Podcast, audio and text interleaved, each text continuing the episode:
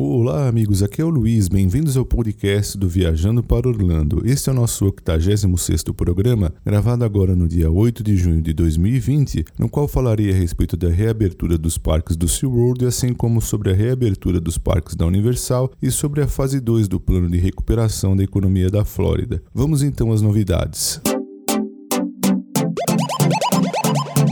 Os amigos que acompanham Viajando para Orlando já sabiam que o Parque SeaWorld Orlando iria reabrir no próximo dia 11 de junho, mas agora foi revelado que os outros parques também, como o Aquatic Orlando, Discovery Cove, Busch Gardens Tampa e o Adventure Island, também irão reabrir no dia 11 de junho. Para tanto, os parques incrementarão os protocolos de higiene e segurança, limpeza e desinfecção, distanciamento físico e a obrigatoriedade da utilização de máscaras e medição de temperatura. Além Além disso, um novo sistema de reservas também irá ajudar a controlar a capacidade para que os visitantes possam curtir a experiência de uma maneira segura e divertida enquanto praticam o distanciamento social. O plano de reabertura em fases foi aprovado pelo estado da Flórida. Assim sendo, todos os visitantes, antes de comparecerem aos parques, terão que fazer a reserva antecipada online. Eles devem, portanto, acessar a página de reservas, onde o agendamento será necessário para garantir a entrada nos parques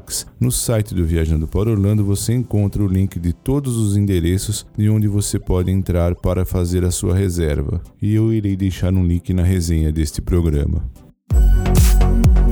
E conforme já havia sido anunciado, o Universal Orlando Resort reabriu no dia 5 de junho. Essa é a primeira fase de um plano cuidadosamente gerenciado que inclui uma vasta gama de novos procedimentos aprimorados com relação a boas práticas de saúde, segurança e higiene, todos com base nas diretrizes do CDC e em outras autoridades de saúde. Segundo informou Orlando Sentinel, ao contrário dos outros anos, o público que compareceu quando da reabertura foi bastante menor, nem mesmo grandes filas foram notadas para brincar na montanha russa do Hagrid, por exemplo. Vale lembrar também que os parques da Universal reabriram com capacidade reduzida. O retorno aos parques foi bastante pacífico após esses três meses que permaneceram fechados, todos eles Universal Studios Florida, o Islands of Adventure e o Parque Aquático Volcano Bay, por conta da pandemia de coronavírus. Com pouco público, os visitantes que compareceram em geral cumpriram os novos procedimentos de segurança, como por exemplo se submeter às verificações de temperatura. Os visitantes usavam máscaras, essa talvez tenha sido a maior mudança nos parques temáticos de Orlando, mesmo com o clima bastante bastante quente que fazia com que a máscara aderisse ao rosto. Uma das visitantes entrevistadas pelo Orlando Sentinel se manifestou um pouco indignada a respeito da utilização da máscara, pois, segundo ela, o calor e umidade da Flórida realmente tornam desconfortável, mas ela também entendia sobre a necessidade de se proteger. Para auxiliar com esse problema, a Universal criou áreas chamadas zonas de descanso, nas quais os visitantes podem sim remover as suas máscaras. Existem mesas e cadeiras espaçadas, permitindo permitindo que os visitantes possam descansar, deixando a máscara um pouco de lado. A Universal também traçou novos procedimentos operacionais para manter seus visitantes e funcionários em segurança, incluindo marcadores espalhados de um metro e meio no chão nas filas das atrações, onde os funcionários também oferecem desinfetante para as mãos como cortesia. Outra grande mudança na reabertura da Universal foi a implementação de um novo sistema de reservas para algumas atrações, as mais populares, como por exemplo a Hagrid's Magical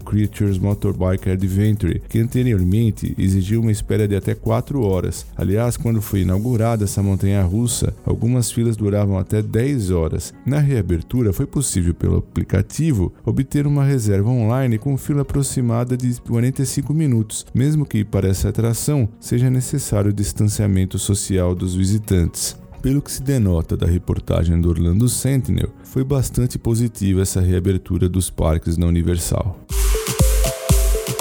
E o governador Ron DeSantis reabriu na quarta-feira passada, dia 3 de junho, bares, cinemas e outros estabelecimentos em 64 municípios, anunciando a mudança para a fase 2 na Flórida de um plano programado para três etapas com a finalidade de reiniciar a economia em meio à pandemia de coronavírus. A mudança para a fase 2 também ocorre quando o estado relatou 1.317 novos casos de coronavírus de um total de 58.764 casos e 2.566 mortes em todo o estado. DeSantis, falando no NBC Sports Grill Brew no Universal City Walk sobre a reabertura parcial dos parques da Universal, também elogiou os relatos de que a NBA e a Major League Soccer renovariam suas temporadas com torneios em Orlando. Questionado sobre os protestos em todo o estado e nação, DeSantis disse que ficou chocado com o assassinato de George Floyd pela polícia de Minneapolis, mas disse que não acha necessária nenhuma reforma policial na Flórida.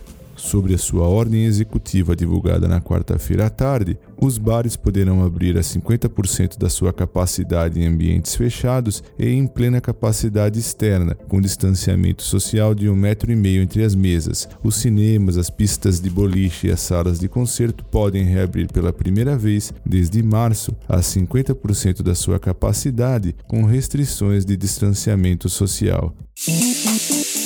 Bom, pessoal, eram essas as novidades que eu separei para esse programa. Muito obrigado por prestigiarem o podcast do VPO. E antes de encerrar, eu quero agradecer também aos nossos patrocinadores, Orlando Tickets Online, Macrobaby e The Paula Realty USA. Muito obrigado a todos vocês e até o nosso próximo programa.